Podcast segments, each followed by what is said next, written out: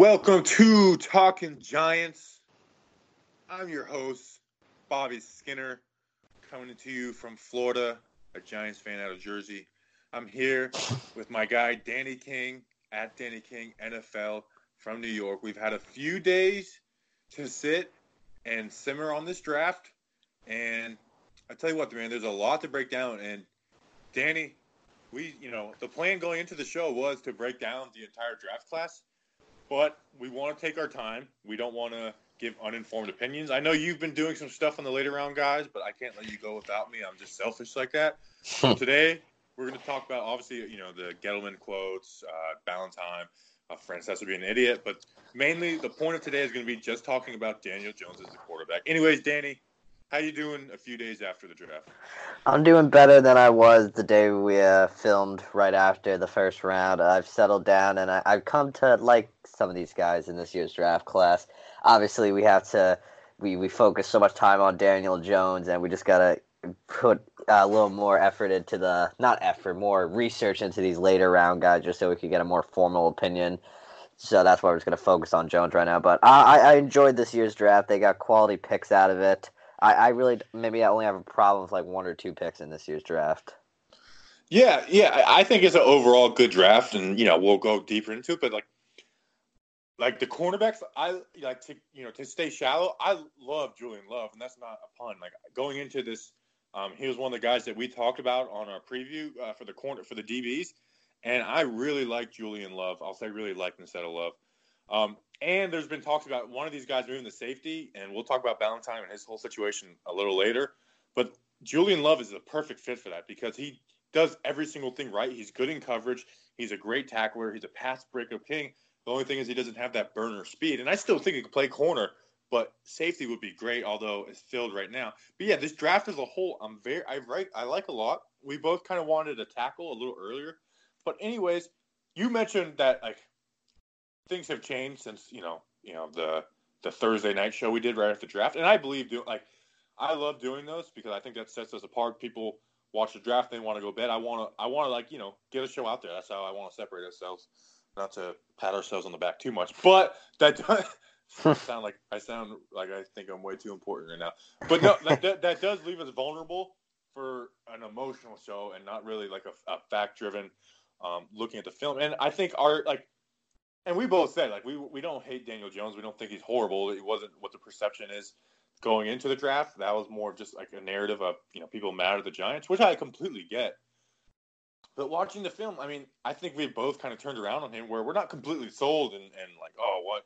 What a great draft. Uh, you know, Gettleman does it. Again, Gettleman's perfect, but we definitely feel a lot more comfortable about it. And I think the fan base does too. I mean, the tweets from Friday were, you guys are being too positive. When we said for twenty minutes we didn't uh, agree. So now people are kind of coming around and like, like you know what? I like this Jones kid, and I think he has a really good chance to be good.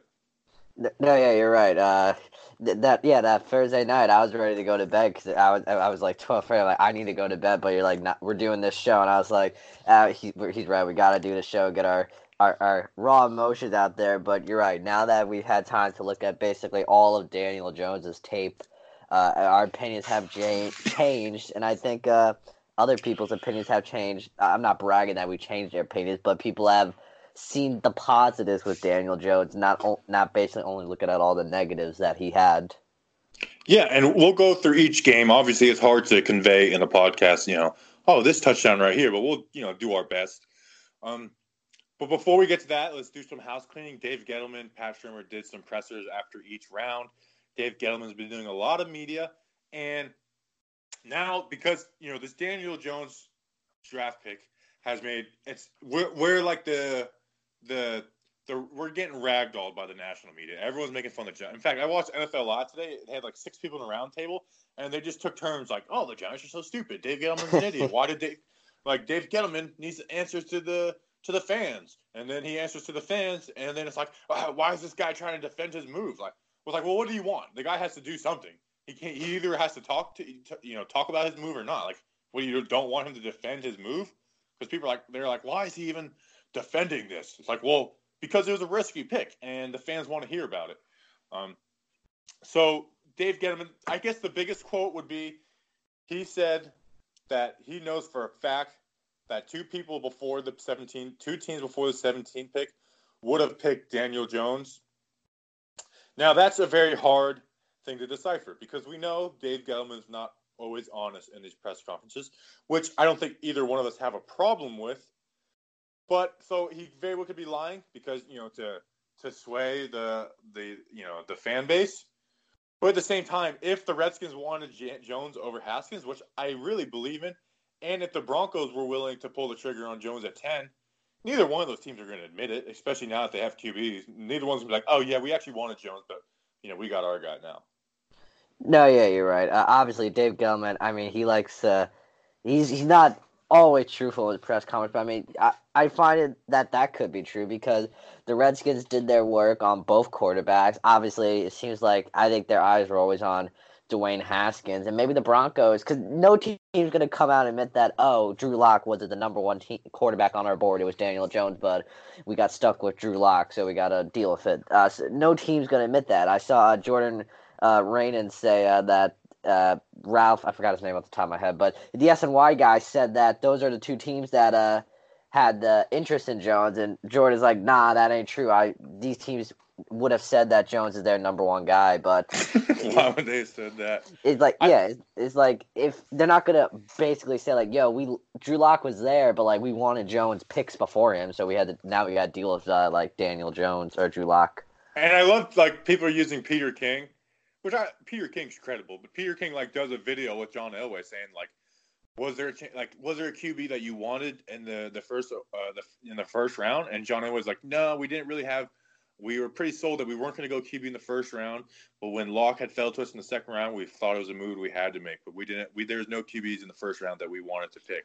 It's like, well, what do you expect them to say? Like, yeah, man, we really wanted Daniel Jones. Like, we wanted the fall to us, but we didn't have the draft capital to trade up to to five or three, and so we weren't there because the Giants got him. We really wanted what the Giants got him. Like, what? What do you like? Do you do you expect him to be honest? Like, like what is like what does yeah. Peter King expect him to say there? Like, yeah, we really wanted Jones, but. That's how the draft goes. We got screwed. Yeah, you're you're right. But like, uh, could uh, Dave Gettleman be lying here just to make us believe that uh, there there was threats to Daniel Jones? Yes, he oh, could easily. be doing that. Easily. He could, yeah, he, he could. It, it, with Dave Gettleman, the guy would obviously make a, a lie about that. But I want to believe my general manager, so I'm gonna believe that he's right and that there were two teams that were willing to take Daniel Jones, even though it seems like no teams wanted to take Daniel Jones. But I'm believing the reports because I believe in my general manager. Yeah, and at the end of the day, we don't want our general manager to be honest. Like, and I see a lot of people bring this up, like the, you know, we didn't sign Odell to trade him is gonna go down in infamy as like the nah. number one Dave Gettleman quote. Which, obviously, he wasn't being honest, even though you could be like, well, we didn't sign him to trade him, but now we're trading him. But, like, do you want him to be honest in that? Like, at, you know, we're at the Combine. Like, is there any chance you guys trade Odell? I'm like, yeah, you know, he's kind of a jerk. We don't really like him that much as a person. He's a good player, but, I mean, right offer comes around, we'll trade Odell. Like, what, what do you expect Dave Gettleman to say there? Like, you, you don't want him to be honest there. No, you're right. Uh, he follows, like, what Ernie Accorsi did in the two thousand four draft was he wasn't going to call the Chargers to get Eli Manning. He wanted the Chargers to call him to uh, want to give them Eli Manning. And that's Dave Gettleman's philosophy. He was making, he was trying to drive the bargain for Odell up by saying, yo, yeah, we're not going to sign him just to trade him. But teams were still calling him. He wasn't calling teams usually. The teams like the Rams were calling him in twenty seventeen, and obviously the Browns called him. Yes, he may have reached out to the Bills, but because he knows the general manager up there, he wants to get other options and see what people are talking about. But Dave Gettleman, he's not going to be the type of guy to do that. And yes, he's going to blatantly lie to our faces because he's going to do, uh, as he says in his great Boston accent, whatever's in the best interest of the New York Football Giants. Got to so, get the quarterback. Yeah, and if that means he has to lie to our faces and to the media's faces, then he's going to do that, and he's not going to f- go to bed at night thinking about, wow, I lied to these people. Th- that does suck, though. Like, being in that situation, it's like, I just can't tell you guys the truth, or I'm going to be really bad at my job. Like, that does suck. Yeah. As someone who does not like lying, like, that has to suck to have a job where it's like, if I tell you guys the truth, I'm going to make myself look really dumb, and I'm going to be the laughingstock of the N F L. Although, like I said, I kind of got off this point. Now, the Dave Gettleman Boston accent and the analogies that he uses were everyone loved them at first, but now that there's been some questionable moves, moving on from Collins, trading guys away, trading Odell away, drafting Daniel Jones, number six. Now that has once like, oh my gosh, this guy is so quirky and I love it, has gone to, this freaking idiot from Boston calls him the quarterback. I can't do the accent. Uh, I, it's just John Gruden. I could do the accent. Now it's completely swung where it's like, this guy needs to shut his Boston face up. No, yeah. Um, which, at the end of the day, and this is the most bland take of all time, Dave Gettleman's job is pinned to Daniel Jones. If Daniel Jones does well, Dave Gettleman has a job. If Daniel Jones doesn't do well, Dave Gettleman doesn't have a job. It's re- he he is pitting his career on Daniel Jones, and that's that's what a G M in the N F L is nowadays.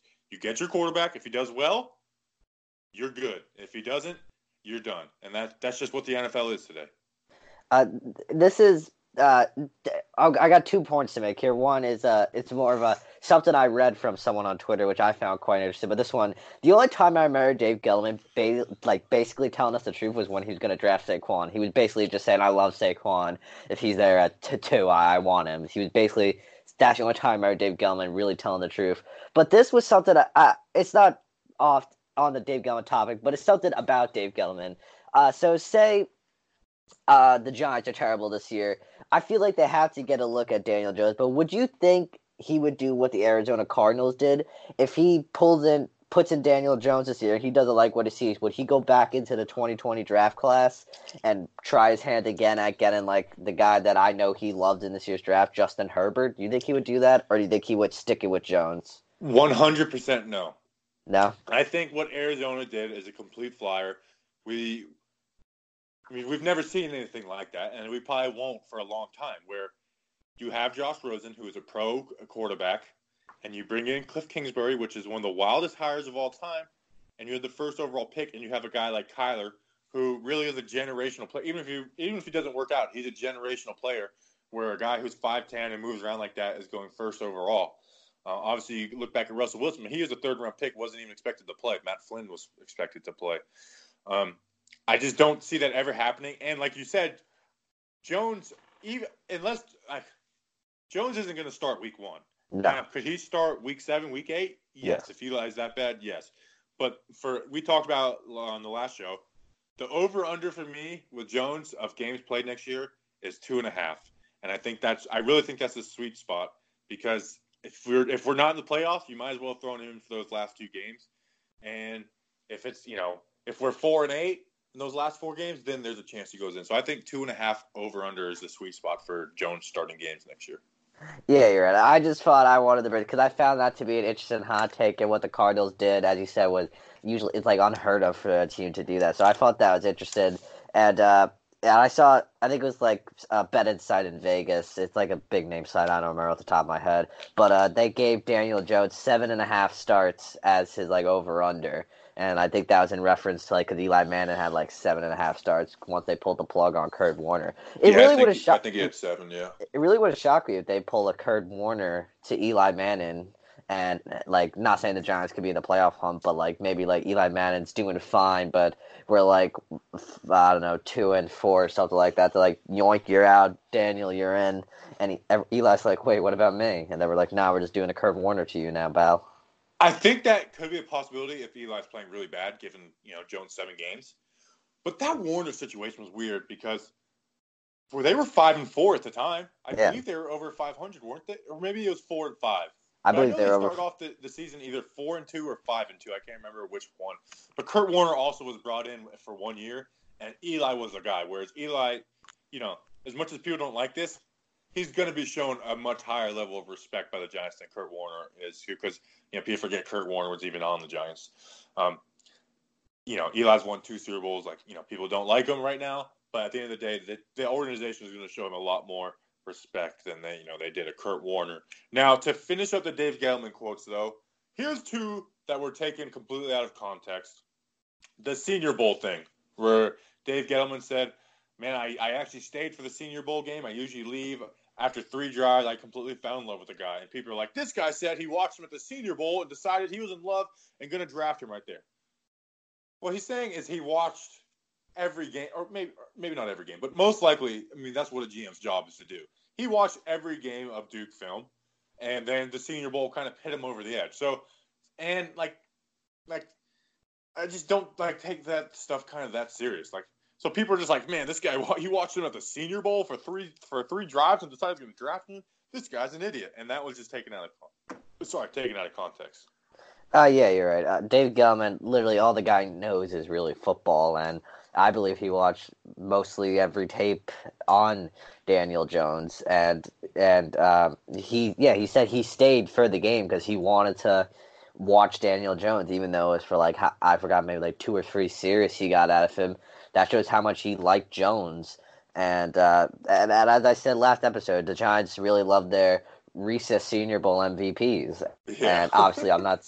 I'm not saying they drafted him because he was a Senior Bowl M V P. Obviously, that was a, a nice accolade, accolade for him. But uh, D- Dave Gettleman did his research on everyone, and uh, he believes that uh, Daniel Jones was the guy. But I have to bring up something stupid about that because that quote we had taken out of context. Chris Carter believes that uh, the Giants drafted Daniel Jones because or they he said the Giants are a racist organization, and I'm like, how come we can't just support the Daniel Jones drafted and just believe that they liked him more over Haskins? Just because Dwayne Haskins loved the Giants as a kid doesn't mean he's going to get on the team. I'm a huge Giants supporter. I'm not going to be on the Giants team in the next ten years from now. I'm going to be at my house watching usually. So that's just, it's just silly. People are trying to find every way to hate on Daniel Jones, every way to hate on Dave Gettleman. He watched every play available from Daniel Jones, him, Pat Shurmur, Mike Shula, everyone, and they believe Daniel Jones was the guy, and just everyone's just taking everything out of context right now. Yeah, and and we'll talk about Jones more, like, you know, compared against Haskins when we get into it. Uh, now, this the news that sucks, Corey Ballentine, and I don't want to spend like a lot of time dwelling on this, um, but Corey Ballentine, um, if you've been living under a rock, uh, he was shot Saturday night, early Sunday morning, after he was drafted by the Giants. He was the cornerback out of uh, Washburn, I believe. Yeah. Uh, with his buddy, who was also on the team. His buddy died. Uh, Ballentine, uh, obviously, was shot. He's in the hospital. He should be out in a few days. But I believe you said that Gettleman said he'd be re- ready. He'll, actually, no, he'll be at rookie camp. He obviously won't be participating. But if I'm just guessing, it looks like he would definitely be in camp and healthy, ready to go. Yeah, Corey Ballentine told Dave Gettleman that uh, he'll be released from the hospital in like the next day or two, and then he'll be at rookie minicamp. Obviously, there's no contact going on at rookie minicamp, but even if there was, he would have participated in it. But it where sounds is like Washburn? Washburn's in Topeka, Kansas. I had to look that up. I had no idea where Washburn was the day he was drafted. But uh, it seems like he got shot in the glute, which is a really big muscle, and it's like a, like a very thick muscle, so it didn't puncture any arteries or anything like that. So he got lucky. Obviously, his friend wasn't, fortunately, was sh- shot and killed. But uh, luckily, he sh- should make a full recovery, and uh, he'll be back to football activities in a few weeks once he's fully recovered. But he will be there at rookie minicamp with the rest of the team. They're yeah. the rookies, I should say. And obviously, we bring it up, but we don't want to give any takes on it because we don't know anything about it. Guess who does want to give takes on it, though? Mike Francesa. The the, the sports pope, Mike Francesa. Um, He says, you know, because he's mad at the Giants right now because the Giants have denied him a little bit of access, and now he's all butthurt, and the Giants are a joke, the Giants are this. It's like Mike Fra- Mike Francesa. Like, and I find the guy hilarious. But you can't, like, call people a joke when you, like, the past two years have been, like, really bad for you, my, my guy. I mean, you have, you're literally a laughingstock, and I'm not, and I don't like, like, I, I don't like to just, like, completely make fun of Francesa. I almost feel bad for the guy. But he's become a laughingstock the past two years. So with Ballentine, he says, um, you draft like you you think you did a good draft, and the guy you drafted got shot. And and I will say I can I kind of get what he's saying, where it's like, okay, like why were you in a situation where you got shot? And but we don't know anything about it, so it's stu- it's so stupid to say. Like when Sean Taylor got shot, I remember Kornheiser and I think Wilbon too on P T I said like, uh, this guy he's freaking like. Why is he in a place where he got shot? And then the guy, you know, he got his house broken into.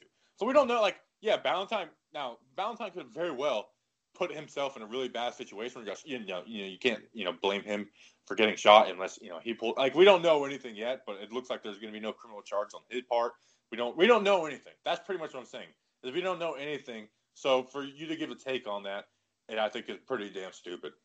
Yeah, as you said, Corey Ballentine, he was just out celebrating that he got dr- probably the best day of his life. He got drafted by the into the N F L, and then obviously turned into the worst day of his life. It sounds like he was just out partying. But you're right, Mike Francesa, he he has no place to offer that type of take.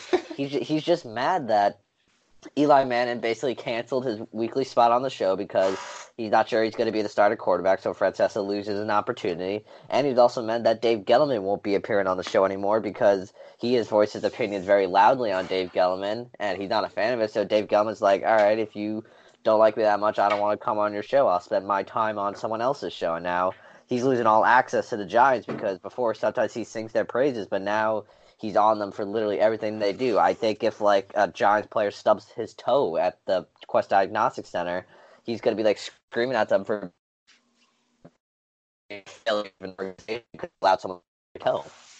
Yeah, I don't want to talk about my friend Ceci more. He, he gets on my nerves. Uh, let's talk about Daniel Jones. Danny Jones. Let's go game by game. We'll try and break it down as much as you can during a podcast. But before that, a quick little ad. All right, so a lot of people are starting podcasts today. If you haven't heard about Anchor, it's the easiest way to make a podcast. Let me explain. It's free. Their creation tools allow you to record and edit your podcast right from your phone or computer. Anchor will, di- will distribute your podcast for you so it can be heard on Spotify, Apple Podcasts, and many more. You can make money from your podcast with no minimum listenership. It's everything you need to make a podcast in one play. Download the free Anchor app or go to anchor dot f m to get started. You'll be glad you did. All right, let's take a look at old Danny Jones. Now, before we go into, you know, we'll go game by game, but let's just talk about him at a surface level. He's had some really freaking good games, and I've never seen a guy's wide receiver screw him so much. I mean, it's like every single game he has three deep balls dropped, and most of them are like just right in the people's in the guy's bread baskets, and one even hits the guy in his face mask. I mean, the guy's wide receivers let him down time after time. Um, he makes safe plays. And the thing I like the most about him is he takes freaking hits, and he delivers the ball over the middle of the field. I mean, he works the middle of the field better than any Q B in this draft by far. No, no yeah, you're right. Uh, to uh, your point with the big hits, I posted a video on my Twitter of him getting absolutely decked by the fourth overall pick, Kellen Farrell, but he still delivered an absolute dime to his receiver, but uh, no one's surprised his receiver couldn't hang on to it. His receivers were at, like, an absolute joke. Uh, I think, I don't know, but, like, I, I, how, I don't remember all the time, but, like, maybe two receivers from Ohio State and Dwayne Haskins' crew was drafted, and, like, none were drafted from Daniel Jones. Obviously, I'm not saying uh, that... Uh, that makes Dwayne Haskins like a like a privileged quarterback. He would just he got into a better situation than Daniel Jones did. That's not something I can blame blame him on. He chose a good college to go to, and he got quality receivers. Daniel Jones didn't, and so it's just crazy how bad his receivers were. And even Dexter Lawrence admitted that. He said his like completion percentage was not as good as it should have been because his receivers were drop basically dropping every pass he threw to him, every like three passes per game. Yeah, and like you, you brought up Haskins, and I'm I, I, I like Daniel Jones more than Dwayne Haskins, and that's not just like, oh, he's my quarterback. I like him more like a you know Dave Gettleman, John Elway kind of thing. I just think he's better. Um, he like Haskins now. It's Haskins is such a question mark, and people, you know, people who people don't like when I say that, but he is because everyone was wide open, and his receivers took five yards shallow routes and took them deep, where Jones's just didn't. They did. They, they barely got any yards, if any. There was like maybe one game where it was like, oh, some nice yak by the receivers. But like you said, Terry McLaurin, who was uh, also drafted by the Redskins, he was. I feel like he's a steal of the draft, at least as far as wide receivers. I mean, I think he's really good. And then Paris Campbell goes to the Colts, and that's what he's known for is yards after the catch. I mean, he's just a playmaker. And then you add that they have um, like I think four, like was it three or four of their offensive linemen were drafted. I mean, the guy had everything perfect, and it's not like you can't knock a guy for throwing to guys that are open, but what I can say is I've seen Daniel Jones tested and tried and true, and he freaking delivers. No, yeah, you're right. Uh, Daniel Jones, he absolutely – he just – his deep ball, it, is it great? No, but he can throw a ball deep. I literally saw a play where he threw a ball, like, to a wide-open Duke receiver. All the Duke guy had to do was just basically extend his arms just a little bit, and he had a catch and probably even a touchdown. and he did it. Duke lost so many of these games because their receivers could not catch the football and gain these extra yards. They couldn't get points on the board because, I'm not saying they would have scored touchdowns, but they would have been in field goal range to get a three points on the board. But his receivers, they just can't do anything. And I, I feel bad for the guy, and because people are saying Daniel Jones is a third round, second round Q B. Um, that that's just not true. Todd, McShay, guy, Todd McShay is saying that. T- yeah, Daniel Jones is a first round quarterback. Once again, do I think is is he a sixth overall quarterback? No, but once again, that's just me. I, I still have my grudges against that because Josh Allen was right there, but I got to get over that. But Daniel Jones, he is a quality quarterback with quality starts. I know not all of you are going to go look at his tape because we're we're people that like watch his tape, and maybe you people don't want to. It's a lot of time to commit to doing that. But if you watch his tape, you'll see Daniel Jones makes quality throws, is good in the pocket, has is a good decision maker. I have some critiques on that, but that'll be later on. But he is a smart N F L quarterback, and he was trained by the guy that trained Eli and Peyton, and he knows what he's doing because he was trained by a quality coach, and I think he'll be under a quality new head coach in Pat Shurmur, who made Case Keenum look to be like a Pro Bowl-type player back in twenty seventeen, and he has a quality guy to learn from in Eli Manning. So we, Daniel Jones, he's going to be in a good position, better than Duke. He's going to have quality receivers, and he's going to have a quality offensive line that's not allowing pressure on him because, as you said, he he would take hits, like devastating hits that like normal people wouldn't get up from, but he kept getting up and kept going into the game. He broke his collarbone, like I think in like week one or two or somewhere along the line. He returned in two weeks and was taking these nasty hits again. Just so it's a toughness Daniel Jones has.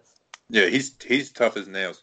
And a few things, I think, like, you know, just like us, we're just, we're fans that we like to watch football, and, and we lo- we love the Giants. And I think there's a lot of fans like that, and like, a lot of people are just, like, all stuff's on YouTube. And I think a, I've seen a lot of people, at least on Twitter, you know, maybe, you know, and kind of, like, Twitter is like its own world. Like, you forget that it's not real life. But a lot of people are going and looking like, wow, he's he's not what we thought going into this draft.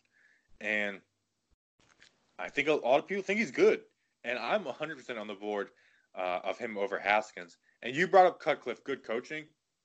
I, I recommend everyone going and watching. There's this ten-minute video. Oh, yeah, yeah. Um, with Cutcliffe. And now he only breaks down touchdowns.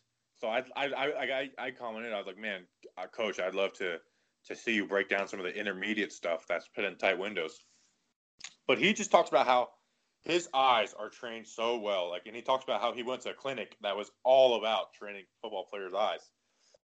And on these, and Duke runs a lot of play action because they ran the ball a lot, and like it, like it was a lot of play action. So uh, a lot of times safeties were crashing in, and he'd find guys open.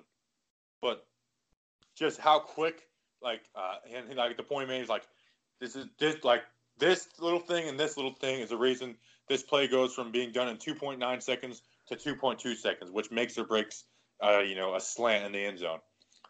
Just I just really breaking down his touchdowns and, and the decisions he'd made where he reads, you know, he pulls guys out with his eyes. The guys are pro now, don't get me wrong, there's plays where he stares guys down.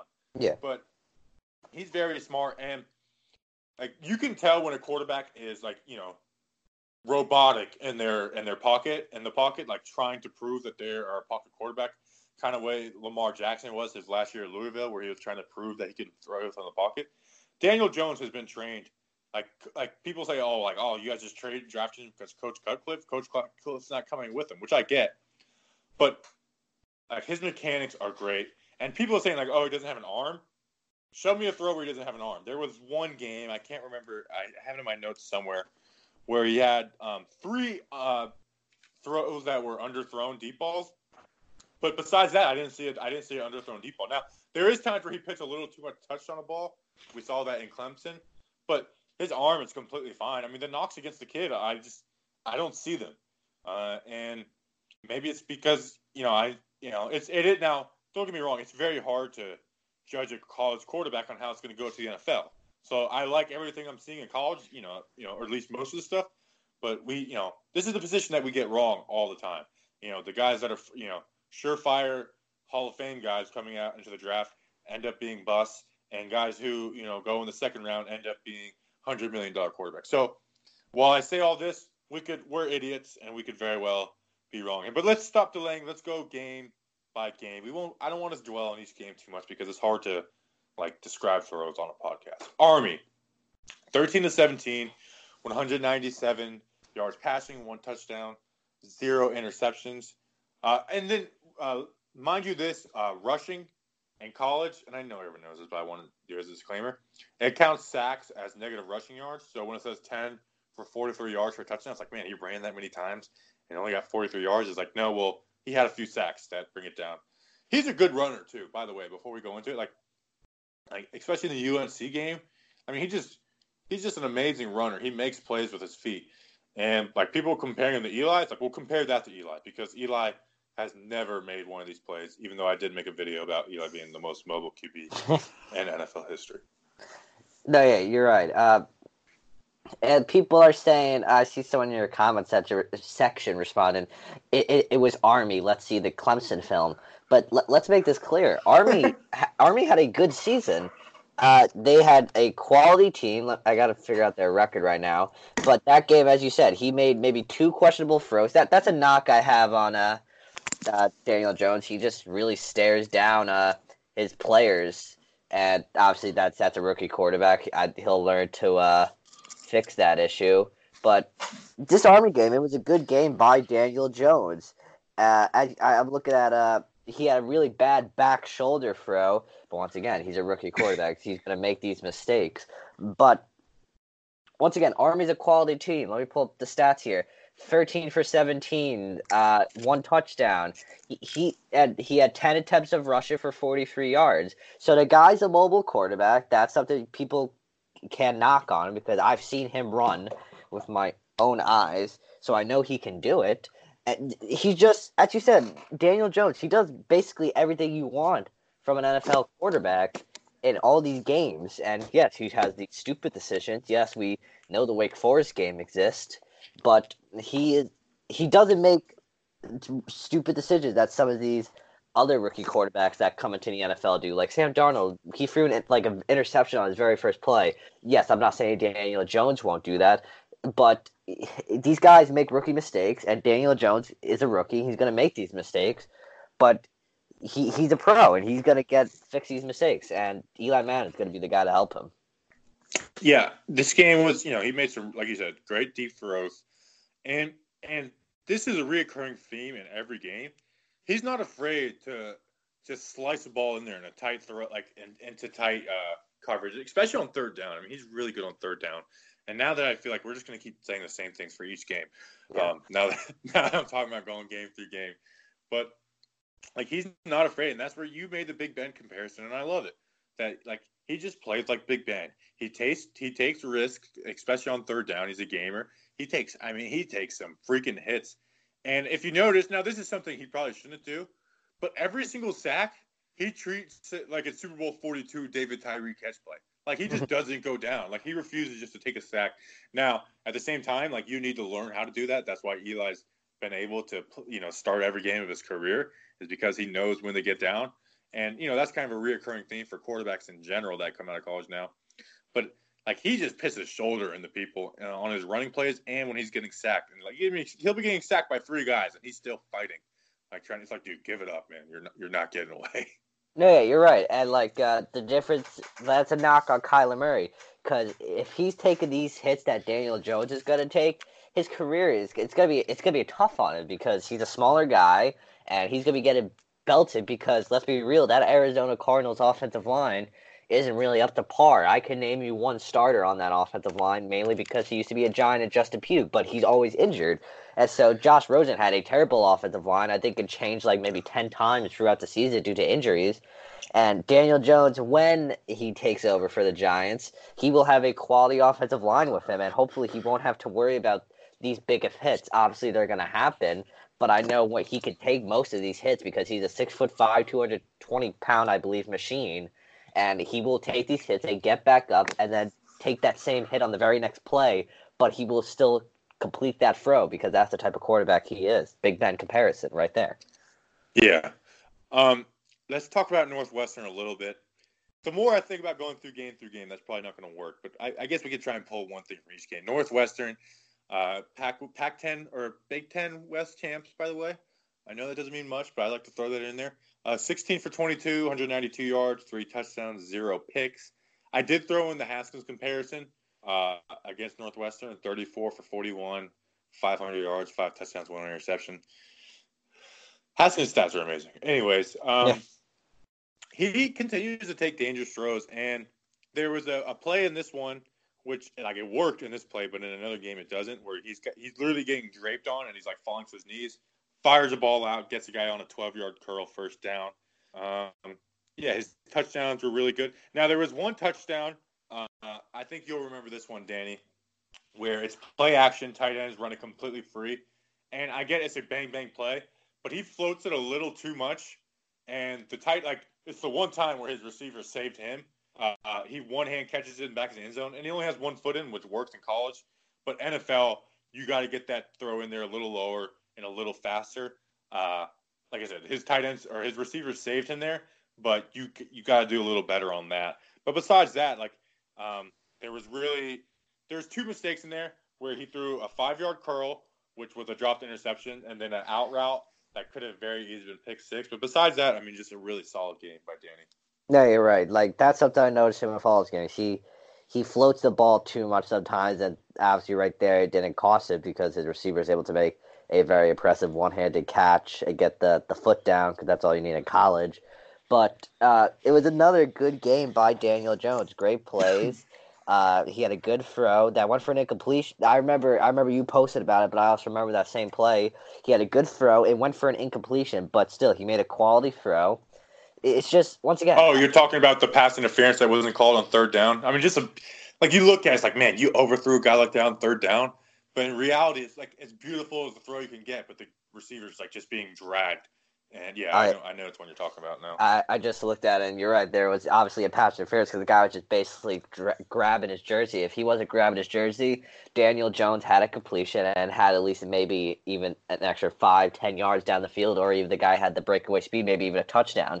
Like once again, we're we're talking about him making good throws, and I'm gonna bring it to the to the Giants roster. When he takes over, he's gonna have quality players in Sterling. This is if he takes over next year. Sterling Shepard, uh, Golden Tate, Cody Latimer, Corey Coleman, uh, Saquon Barkley, Evan Ingram. He's gonna have these players that he can make these quality throw twos that will take these to like sometimes even the house.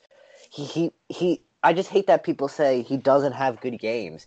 He does have good games. You just got to actually look. Yes, Dwayne Haskins has good games.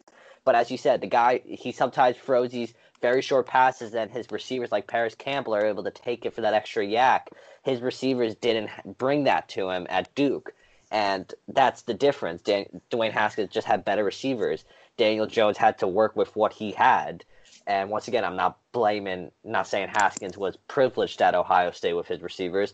It's just he just had better opportunities with his receivers, and he, he was privileged. You can say it. Yeah, he, he oh, just it's so it's Ohio State privilege. Check your privilege. Yes, he, yes, he had Ohio State privilege. Daniel Jones had Duke privilege, and they're both very different programs. And as we said multiple, as I'm gonna say this now, if the roles were reversed, I think Daniel Jones would not be as hated because he would have quality receivers and he would still be making these with even better receivers. I just repeated myself. But Daniel, Dwayne Haskins will be going to Duke with these not-so-good receivers who sometimes struggle to catch simple passes. So if the roles were reversed, I think we'd be talking about Daniel Jones being the number one quarterback in this draft. I, I want to bring this out. You brought up Duke privilege. I don't know if you saw this.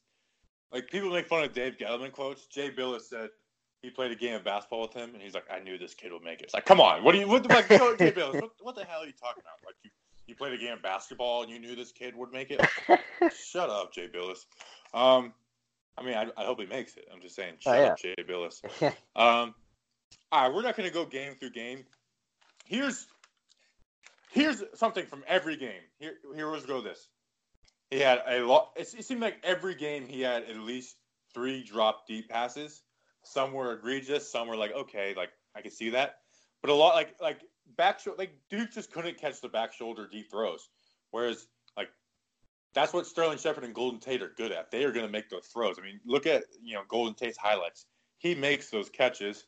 Um, And then third down, he is so good on third down, and like just like the most t- like tight throws. And there was like one, and I put a clip up where I just I was in a bank parking lot watching tape because I wanted some shade, and I just yelled out like, "That's a damn like that's a beautiful that's a freaking beautiful throw."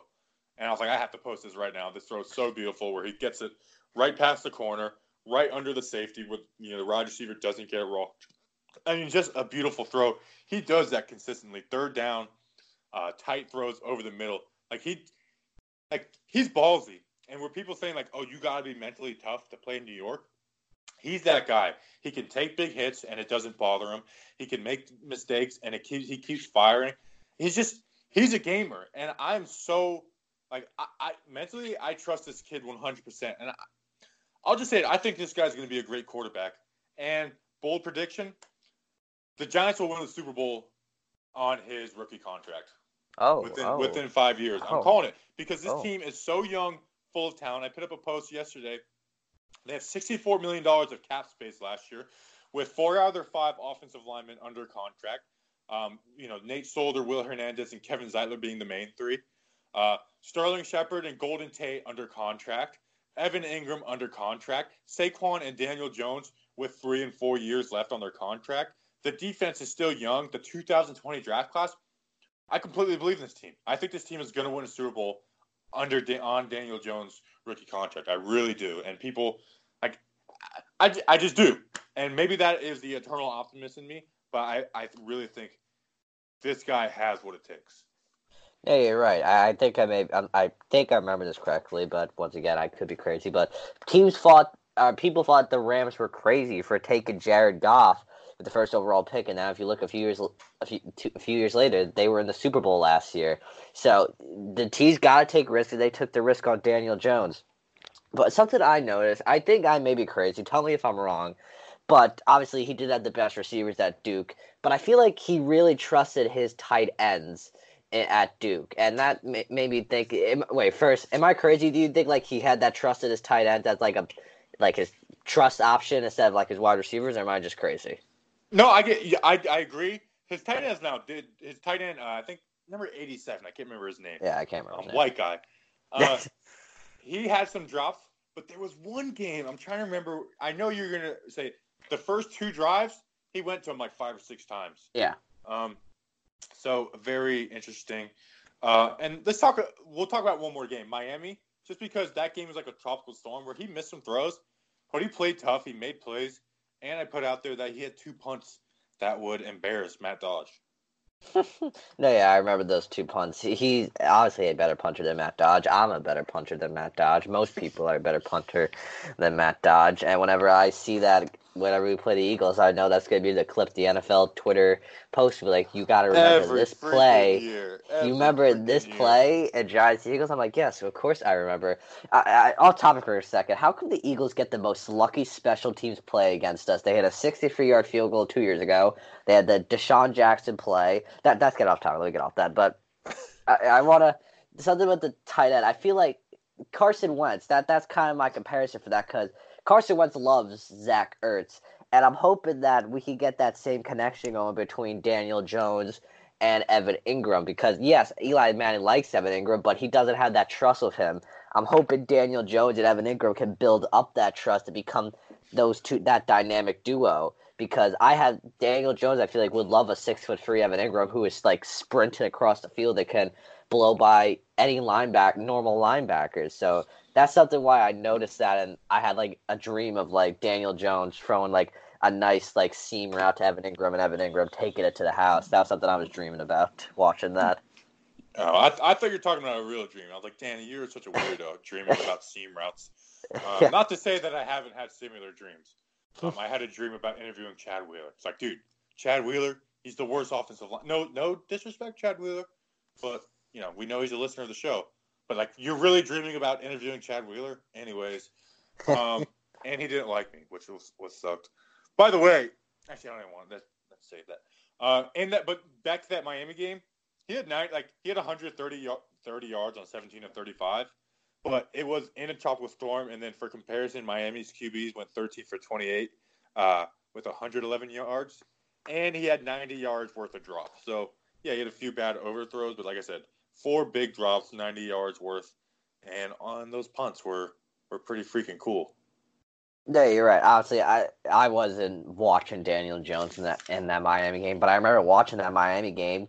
The field was, like, atrocious, and that's where they're holding the Super Bowl this year, so hopefully that doesn't happen again. But as you said, like, they were playing in, like, literally a tropical storm. Like, you're going to make bad decisions. The Miami quarterback had, not bad decisions, had terrible throws because the ball was, like, just so slippery. You saw the field. Like, there was puddles every time a player would land. So yeah, lots of wind, too. Um, all right, let's let's finish it up though. Now we were like I said in the beginning of the show, we we're gonna do every pick. We're gonna do uh, picks Dexter Lawrence to uh, Chris Slayton um, on Friday. So you know we record on Thursday night, Danny. So put that on your calendar. Yeah, and then because we wanted to do we yeah, we want to do undrafted free agent show, and I was like, but I really I had that scheduled for then. But I was like, you know what? Tell me another show that is gonna do.